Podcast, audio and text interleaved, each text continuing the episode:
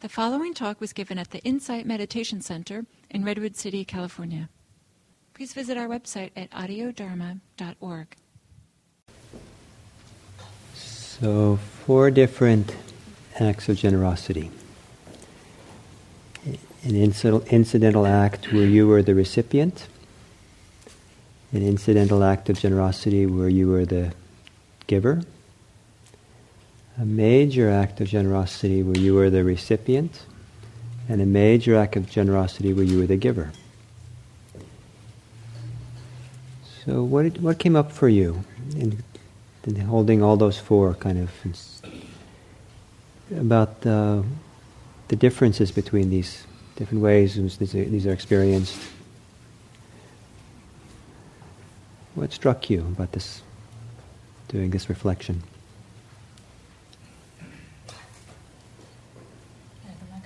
Mm-hmm. Um, I found that the minor acts as giver and recipient were very light. Um, and the major acts, both ways as the giver and the recipient, were had a heaviness to them. Mm-hmm. And um, especially as a giver, no, I'm sorry, as a receiver of something major, how hard it is to receive something really major. Um, and and you know, this feeling of oh you know I'm I'm not worthy or um, and and how hard it is to to receive it and to and it takes I guess I come to understand it takes a lot of generosity to receive something with your heart open your hands open and um, I think that's just the hardest thing. I once uh, offered to drive a friend to the airport, and she said no. And and uh, I felt that was a real pity because she needed the ride, but she didn't want to receive it. But what was a pity was that my my my generosity to her was quite pure, and and somehow it wasn't allowed to be fulfilled. It would have been nice, I think, for the world if that could have just kind of had been a clean channel for my action on it. And so, so someone else, please. In the back there.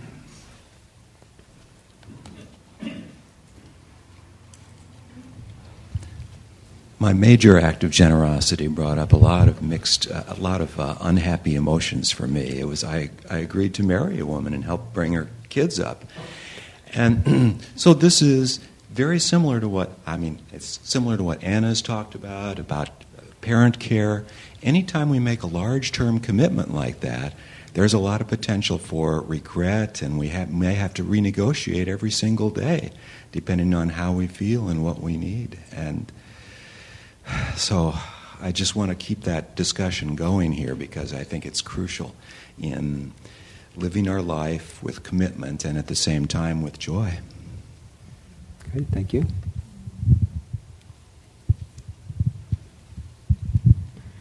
Uh, the one where I was a recipient of something large. This was from somebody I didn't know, and I really, I just could not believe that she would be willing to go so out of, out of her way for me, with no, really no, nothing for her except just doing this. So I was, um, I felt um, awed by it, uh, thinking that I could never be capable of that myself, and, and sort of wondering what the motivation was. And I will never forget it as long as I live. It was it was so terrific. The one where I gave in a major way uh, was when my daughter came home with a baby one day. well, not quite that simple. but no, had no visible or psychological means of support or financial. And I took her in, and I actually became the other parent for this child for six years while they lived with me. And I gave really, um, was no problem in giving. But here's the mixed emotions thing. Uh, she never really acknowledged it and, and thanked me, and I still to this day have a little problem with that. I really expected at least some gratitude. Thank you. From the back there. so for me, it's a, a, very small act on my part. Um, it was just um, a new kid, barely out of college, that I started recruiting and work with me. He was he, was very unsure of himself, of his ability to code, and all I did was give him some encouraging words. I've been around for a long time, so you know, at least he looked at me as a senior person.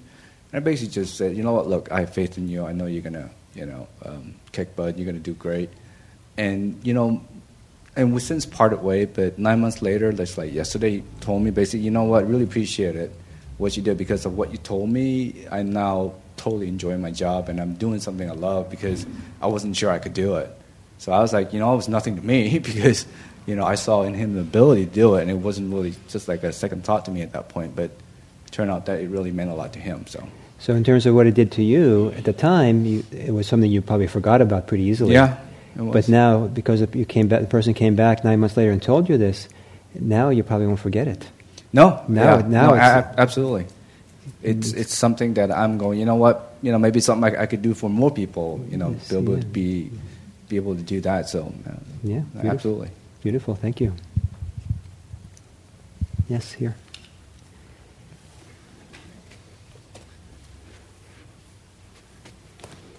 I'm curious about using the words major and incidental because maybe you're wanting, maybe you could explain or go into the subjective experience of that.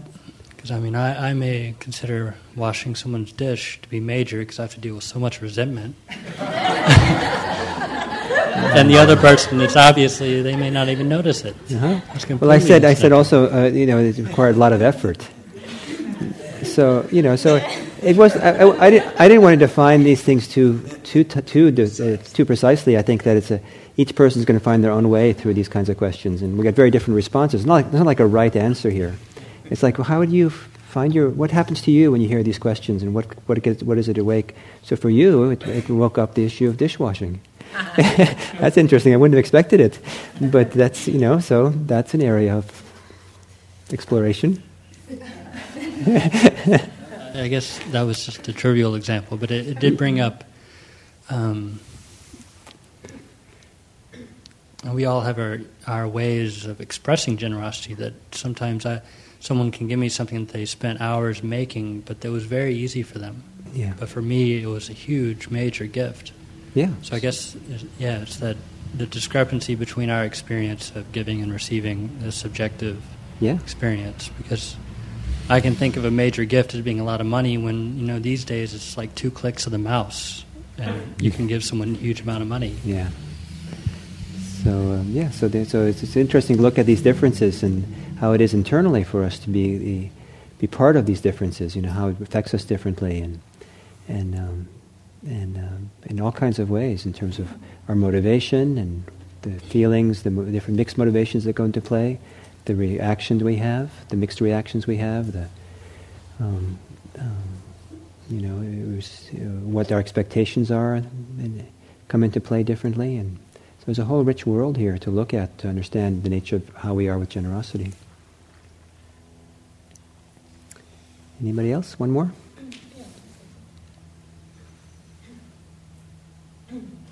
Uh, what I noticed was the um, the small acts stood out as very bright pinpoints of of uh, a strong sensation, and um, and so quite memorable. Um, the ones I thought of anyway. Uh, and when I was the recipient of a significant act, the, the ones that came to mind were things that, on reflection, I realized were strong acts or you know very big, um, a lot of effort that the, the giver gave to me. But at the time, I realized I just it was just part of the background. That was just the the way things were.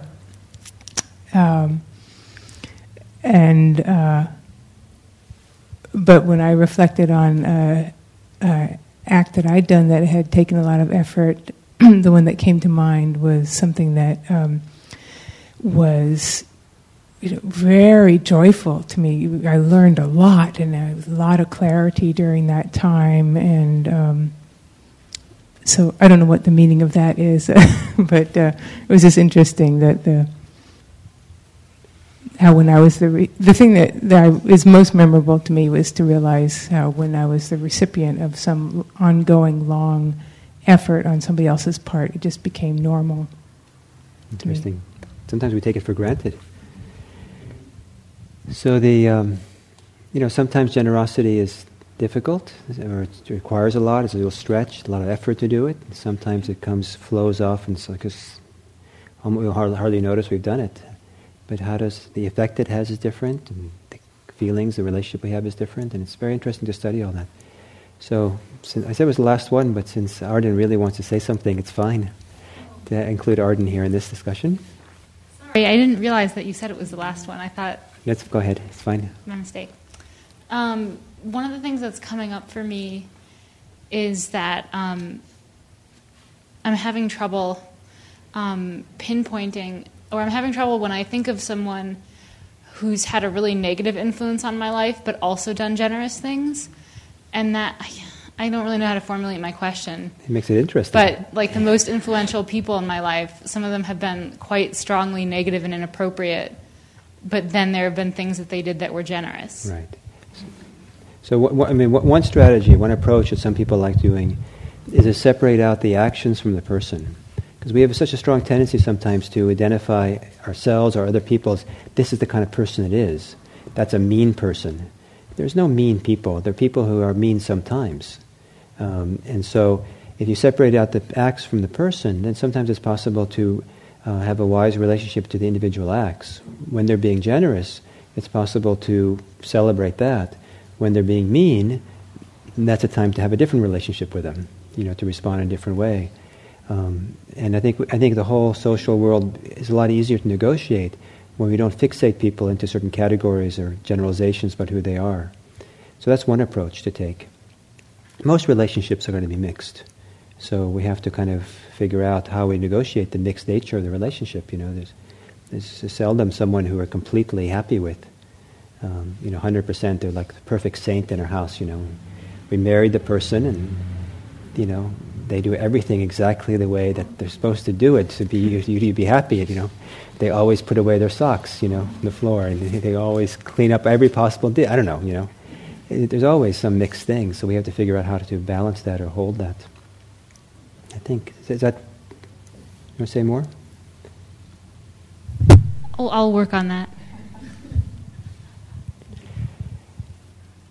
Um, my um, when I sat the three month retreat at IMS. No, I'm not going to say the story. but I'll tell you, I, I know. Well, it's, it's, it's, generous to someone else. It's generous to someone else who's not here. Um, but I once had a, a benefactor who. Uh, supported me to go on retreat.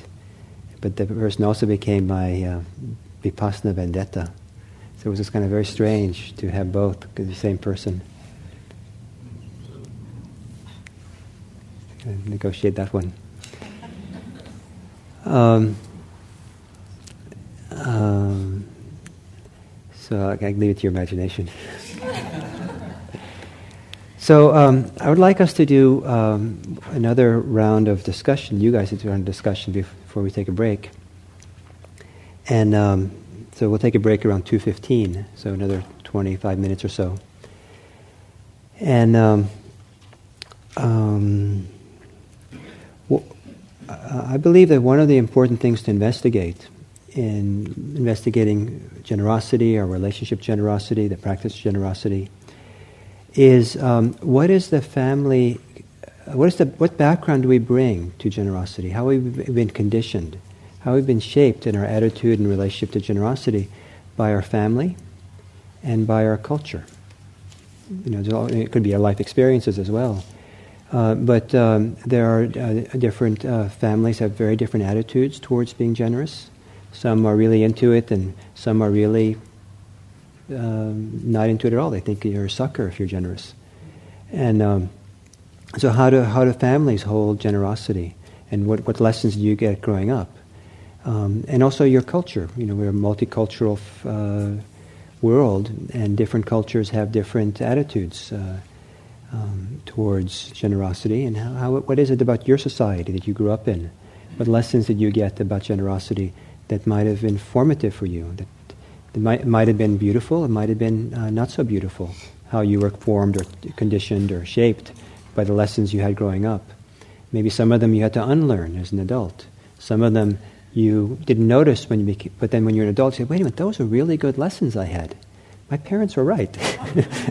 you know, now I think I should really, you know, try to do that. But so to explore what is what's the family background and cultural backgrounds that have fed in or been a background of your attitude in relationship to generosity. And what I'd uh, like to suggest is uh, that you would do this in pairs and that um, you guys just have an open conversation back and forth around this. But uh, both people be very careful. Uh, it's this open conversation back and forth. That uh, both of you have equal opportunities to speak. It's really a you know um, ping pong, right? You're going back and forth. As opposed to don't, don't be very careful that one person isn't going. I guess be careful you don't go on and on. Don't make the other person responsible to check you, but make sure that you're, you're really an equal partner in this, and you're not kind of spending much much of the time kind of talking about your your um, how it is for you. And um, something lovely can happen when it goes back and forth. You kind of build on each other in some way, or one person says something, it stimulates something else in the other. And, and if you just hold forth on your own thing, then you're not going to be stimulated by new ideas coming in. Does that make some sense? And um, so um, let's do that for, um, I don't know, I'll feel the energy in the room, how it feels. But I thought probably about 15 minutes uh, have that conversation with someone. Let's see how that, if that's, you know, if it seems too long, I'll end it earlier. If it seems not long enough, we'll continue. Um, so, uh, is there any questions about that? So, same thing as before. If there, if we're an odd number of people here, then if um, people who don't find a pair, just stand. Standing will help the other people who don't have one to find you. And if you still don't, if there's one person left, then I'll help the person form a group of three. So, thank you.